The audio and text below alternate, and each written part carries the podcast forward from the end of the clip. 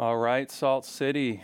Good morning. It is great to be with you. We are continuing our study through the Gospel of Matthew this morning, and we're going to be looking at chapter 3, and we're going to be tackling the subject of repentance. Now, immediately when we think of repentance, we think of somebody maybe with a bullhorn yelling at us, and maybe they have a sign and most of us have negative connotations when it comes to repentance. But I hope we're going to see this morning that repentance is the result of God's kindness to us. It's a grace. Although it's not pleasant in itself, it's good. It's kind of like uh, this memory I have as a kid. We went to this buffet called Ryan's Steakhouse. I don't know if Ryan's Steakhouse is, is still around, but it was a typical buffet where they've got like the Mexican taco bar and they've got the fried chicken and the mashed potatoes and they've got the salad bar and they have the pasta bar and all that. And I decided at about age 10 that I was going to make the most of this buffet. And so after plate four or five, I started feeling pretty sick and I asked my dad to accompany me to the bathroom. And it was a grace to me in the bathroom to go into the stall and be able to vomit up all of the food that I had just eaten. And that's because although the buffet was a good thing, I had misused the buffet and filled my stomach too full. And so I had to get rid of what I had just put in. And, and in, a, in a similar way, we misuse the things of the earth. God has given us um, sexuality, and He's given us food, and He's given us material possessions for good. But what we tend to do is we tend to misuse those things. And as a result, we need to repent. We need to confess our sin, and we need to turn to a different way. And in this way, we return to right relationship with God. So it's actually His kindness and His grace that leads us to repentance. It's a good thing. And so we're going to see in this passage in Matthew 3 that repentance is the threshold to God. It's actually by confessing and admitting who we are and where we're at that we can return to right relationship with God and walk with Him in faithfulness. And so we're going to see three incentives to repent from Matthew chapter 3. The first incentive to repent is a different kingdom. So we're looking at verses 1 through 6 to start. In those days, John the Baptist came preaching in the wilderness of Judea Repent, for the kingdom of heaven is at hand. For this is he who was spoken of by the prophet Isaiah when he said, The voice of one crying in the wilderness, Prepare the way of the Lord, make his paths straight. Now, John wore a garment of camel's hair and a leather belt around his waist, and his food was locusts and wild honey. When Jerusalem and all Judea and all the region about the Jordan were going out to him, and they were baptized by him in the river Jordan, confessing their sins. So we've got this strange character. In the other Gospels, we learn that John the Baptist is the cousin of Jesus. He's out in the wilderness and he's preaching this message repent, for the kingdom of heaven is at hand. He's wearing strange clothes. He's got camel hair around him. He's probably got a big beard, long hair, kind of a scraggly looking character. And he's eating locusts, which would be like a grasshopper dipped in honey. This is a countercultural guy whose lifestyle was the exact opposite of the religious leaders of that day, who tend to live very materialistically, very focused on themselves. And John the Baptist is living out in the wilderness, and he's also preaching a countercultural message. It's always been countercultural, calling people to repent. And his reasoning for people to repent is that a new kingdom is at hand. Now, when people thought in that day of the Messiah coming to restore his kingdom, they thought politically. They thought when the Messiah came, that he was going to overtake Rome, that he was going to sit on a literal throne, and that he was going to rule and reign, that the nation of Israel would be restored, and that the people of God would be sort of at the center of the universe of politics.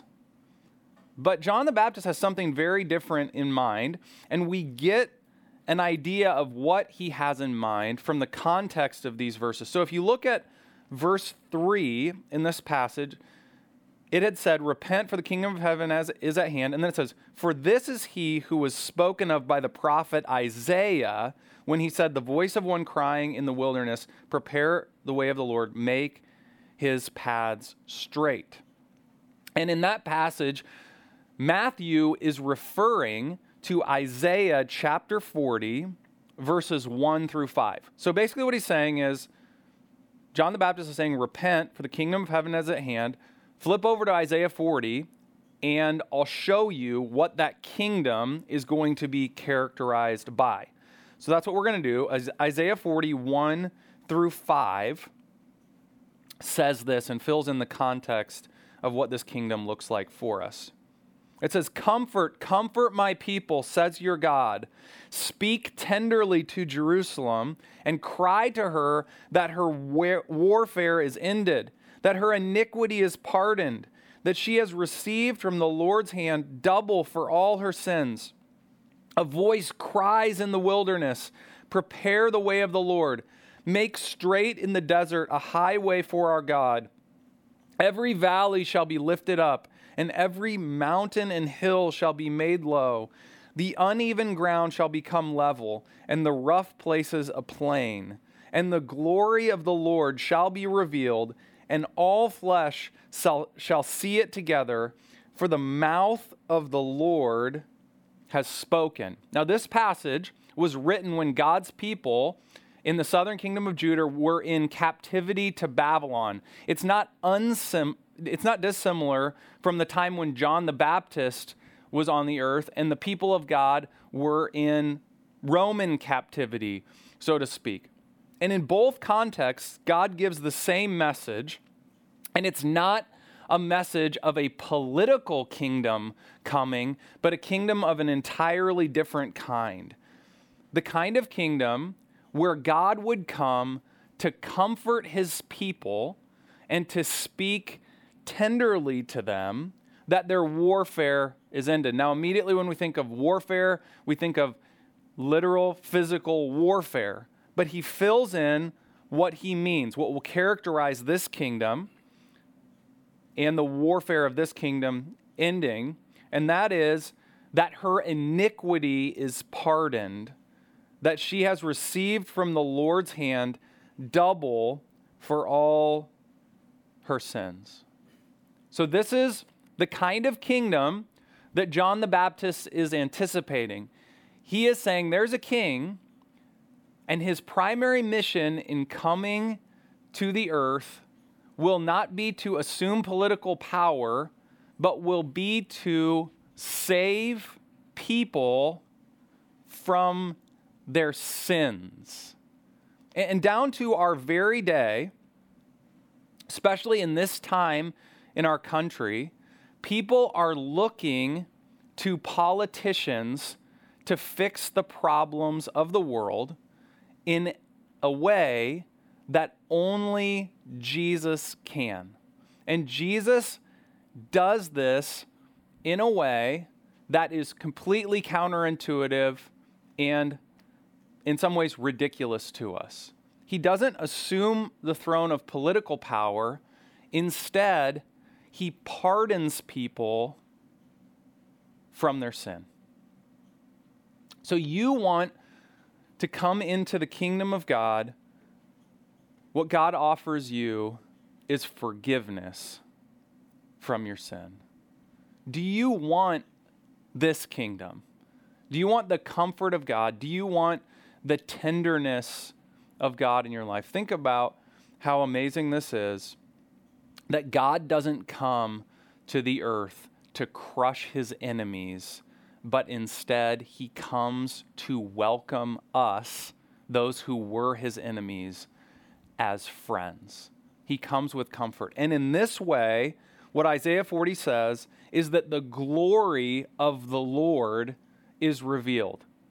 Here's the counterintuitive thing that the Bible is teaching us the glory of the Lord is first revealed in his gentleness toward us. It's not revealed with fireworks, it's not revealed through political power. It's revealed by God becoming human, walking among us, and offering us salvation in his name. Just a short time after this passage in Isaiah 40 and Isaiah 42, verse 3, God gives us an amazing illustration of what he's like. It says, A smoldering wick he will not snuff out. So here's what the kingdom of God is like it's like our souls as human beings are like a candle that was once burning hot, but because of our sin and folly and rebellion against God, has been blown out.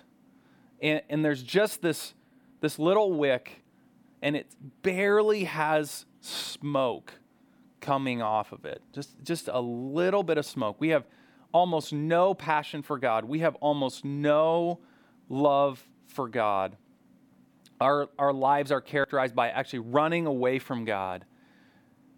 And John the Baptist is picking up this language and he's saying that Jesus is the God who comes to the smoldering wick of our hearts. And he's so gentle and he's so tender that you can just see him barely blowing on this smoldering wick. He's so gentle, he's so compassionate, and he's so kind that he's actually able to bring the flame back to life. So here's what we need more than anything else as an incentive to repent. We need to know that Jesus is the gentle king.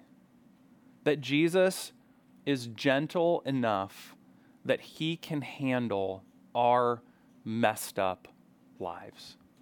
My encouragement to you is that it's good news that Jesus didn't come to set up a glorious political kingdom, but that he came to save sinners because that is what we need.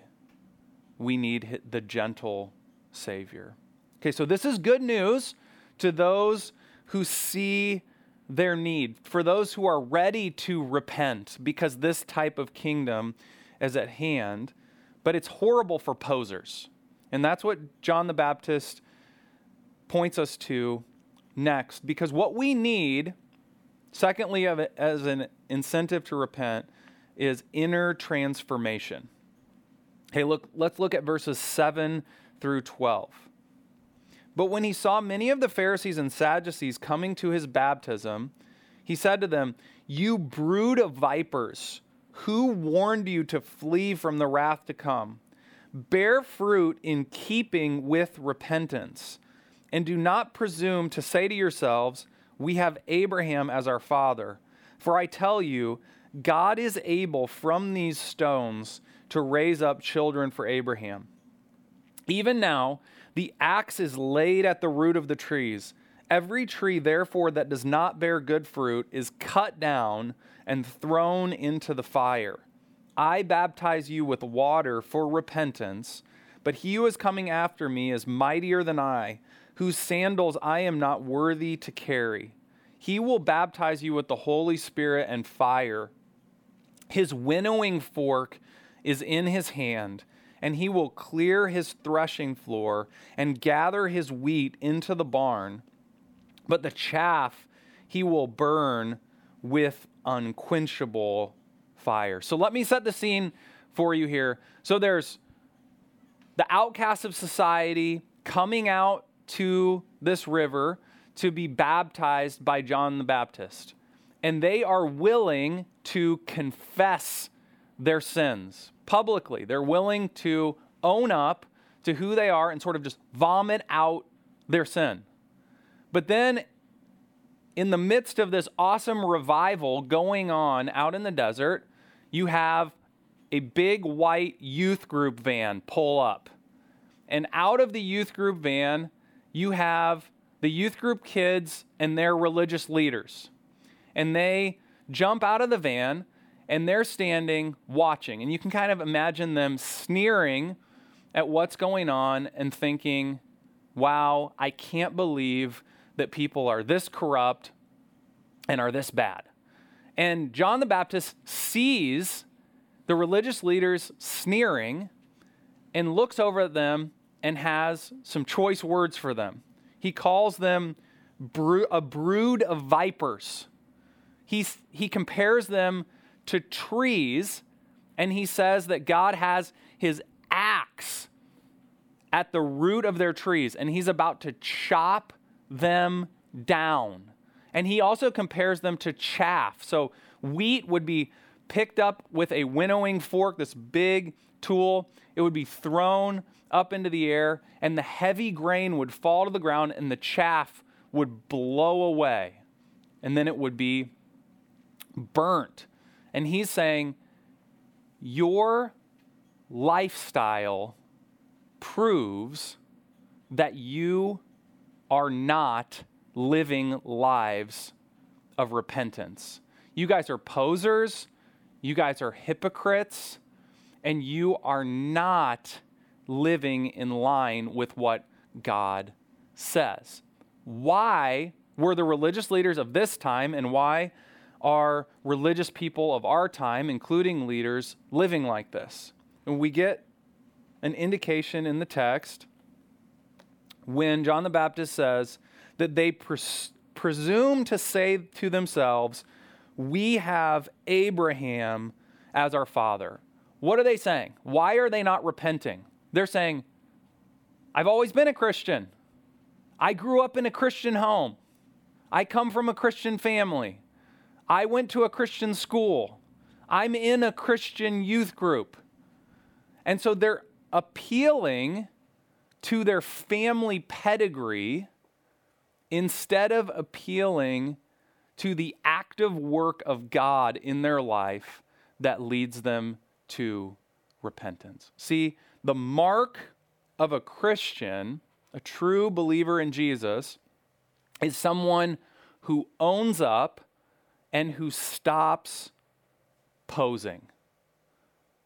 And so here's the opportunity I want to give to those of you who are in this camp you're religious, you come from the right family, you went to the right school, you go to a good church, but you haven't received the gift of the Holy Spirit, and there has not been inner transformation in your life. My encouragement to you is the hard words and warnings of this passage are meant to be God's grace to you, are meant to be his kindness to you.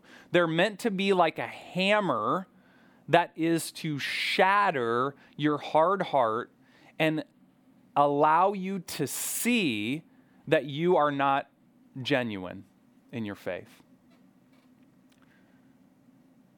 So, part of my God story is that I grew up in a Christian family and we went to church every Sunday, and I was part of the youth group, and I would have been on that church van. And in fact, I was on a church van like that. And we went on a mission trip when I was in eighth grade to West Virginia. And we were there painting houses and serving some people in poor communities and worshiping at night and, and studying God's word. But I was also putting cookies crumbled cookies into my youth leader's sleeping bag before he went to bed at night. I was also hitting on youth group girls on the trip and just raising hell, pretty much. And one of my youth leaders pulled me aside on that trip and spoke some hard words to me. He said, Drew, I know you come from a good family, but I don't see evidence in your life based on what I'm seeing on this trip, that you are a genuine Christian. And it was the first time in my life that anyone had ever challenged whether I was a Christian or not. And those hard words really broke my hard heart. And I remember going home from that youth group trip and really for the first time in my life beginning to seek God through His Word and understanding that I needed the grace of God as much as anybody else. And that's what John the Baptist is pointing to us here that all of us, no matter how religious we are, what kind of family we come, came from, whether we knelt beside the bed when we were six years old and prayed to ask Jesus into our life, we prove our genuineness not through sinless perfection, but through this ongoing life of repentance, which leads to inner transformation. See, when we repent, what we do is we welcome the Holy Spirit, who John the Baptist says that Jesus will send to us. In uh, verse 11, he says that he baptizes water, but Jesus will baptize you with the Holy Spirit and with fire. And what we do when we repent is we welcome the Holy Spirit into our life, who comes in and refines us and purifies us from the inside out, so that we're no longer posers, but we begin to genuinely produce the fruit of the Spirit in our life love, joy, peace, patience, kindness, goodness, gentleness, faithfulness, and self control. And this comes counterintuitively, not when we act like we have everything together, but when we admit that we don't and that we need the grace of God in our lives. Then we become like John. Isn't that a great contrast? The contrast between John and the Pharisees. They're acting like they have it all together, that they're good, that they don't need to repent. And John the Baptist's testimony is I baptize you with water for repentance, but he who is coming after me is mightier than I, whose sandals I am not worthy to carry. He says, I'm not the hero, Jesus is the hero. I'm not even worthy to touch Jesus' sandals, which would have been, been the dirtiest part of his wardrobe. He would have been walking in, in muddy, manure filled streets, and he's saying, I'm not even worthy to touch Jesus' sandals because he's so far superior to me. See, we can't be the hero of our story and have Jesus be the hero of our story at the same time. We have to choose. Okay, so here's the last question What happens when I keep messing up again and again? Can I ever repent enough? And the third incentive we get for repentance, I think, is the most important one, and it's the offer of free righteousness. Okay, verses 13 through 17 say this. Then Jesus came from Galilee to the Jordan to John to be baptized by him. John would have prevented him, saying, I need to be baptized by you, and do you come to me? But Jesus answered him, Let it be so now, for thus it is fitting to fulfill all righteousness. Then he consented. And when J- Jesus was baptized, immediately he went up from the water, and behold, the heavens were opened to him, and he saw the Spirit of God descending like a dove and coming to rest on him.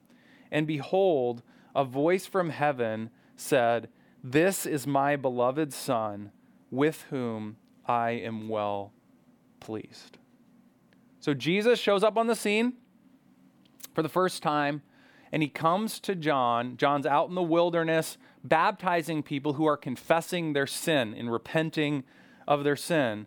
And Jesus comes to him and says that he needs John to baptize him.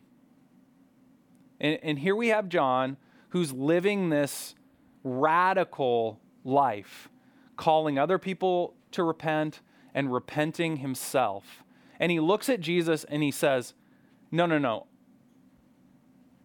I don't need to baptize you. You need to baptize me.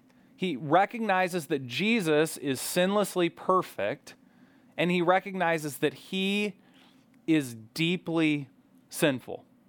And Jesus says to him, Not, oh, you're right. I'll baptize you. He says, No, I need you to baptize me, but it's not because I'm here to confess my sin. He says, I need you to baptize me so that I can fulfill all righteousness. Now, here's what the word fulfill means in this verse it means to cause to abound, to furnish or supply liberally. It means to overflow righteousness. So here's what Jesus is saying.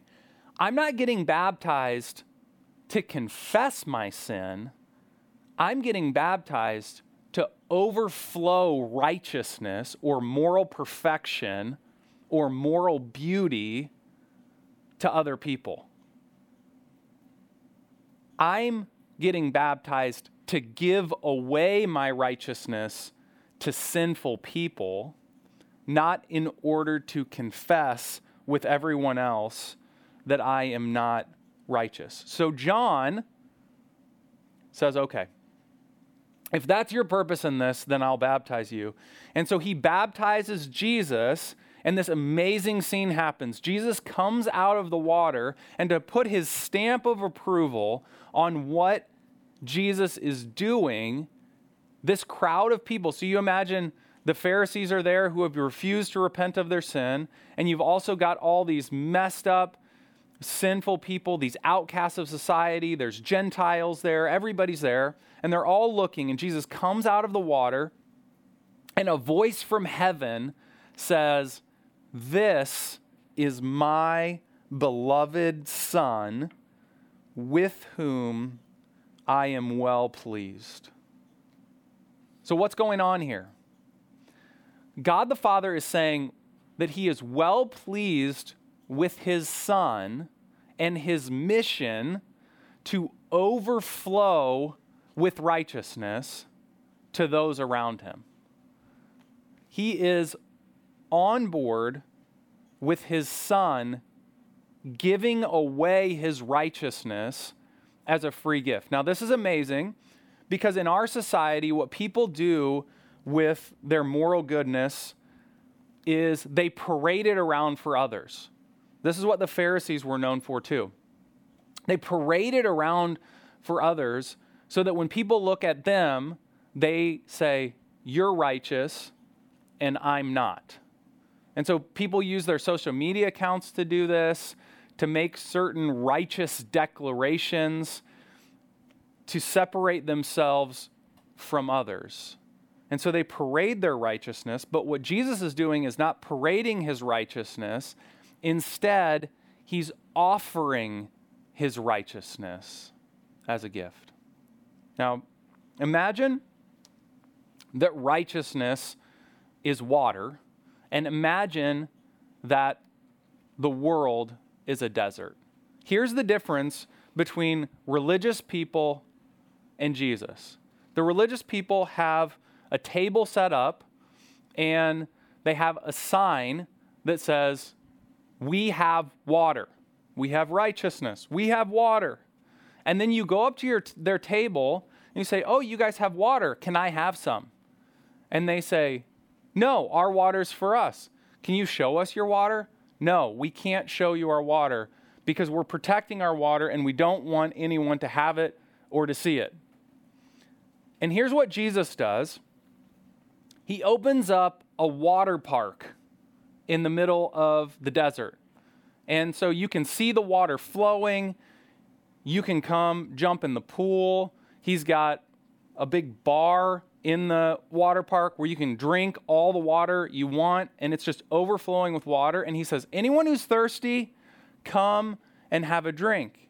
And that's because Jesus is overflowing with righteousness.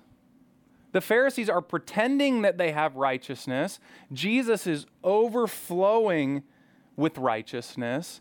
He's not parading his righteousness, but he's offering it to all of us.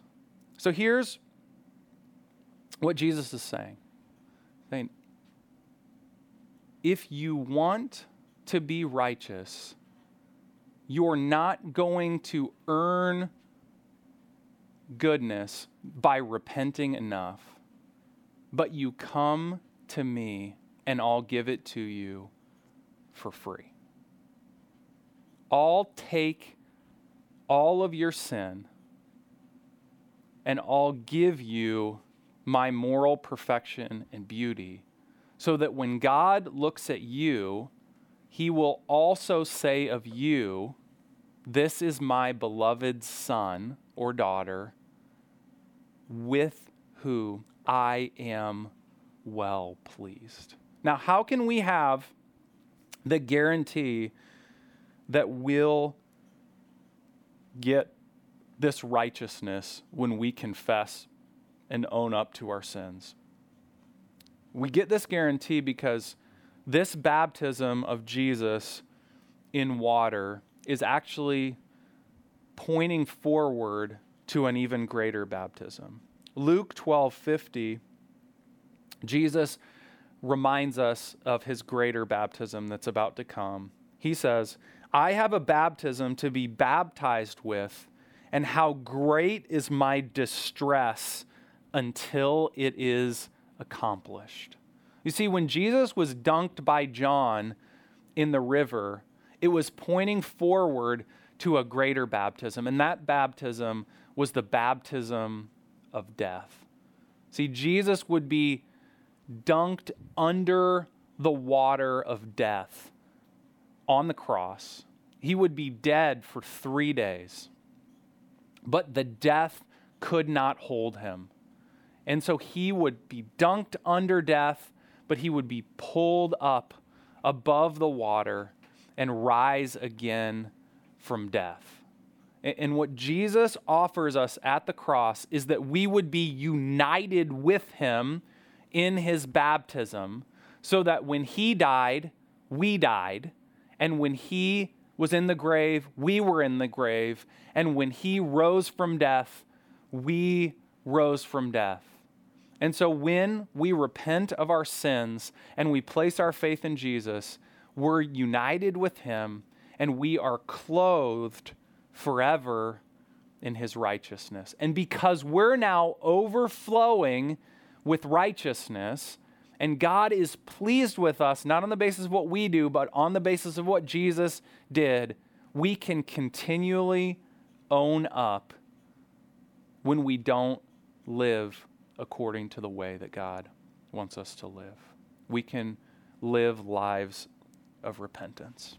Let's pray. Jesus, thank you for the countercultural offer to live lives of repentance, to actually be able to own up to who we are, to our real sin, to our real failure, to our real faults. And thank you that in that you don't reject us, but you actually clothe us in the righteousness of Jesus? Would we not be like the Pharisees who, who stand next to the river of repentance and say, Yeah, I don't need that because I'm already perfect? I've already got righteousness to spare. But instead, would we be like those sinful people who confessed, just owned up to who they were, got in the river, confessed their sins, and found themselves to be righteous in Jesus? Pray this all in His name for his sake. Amen.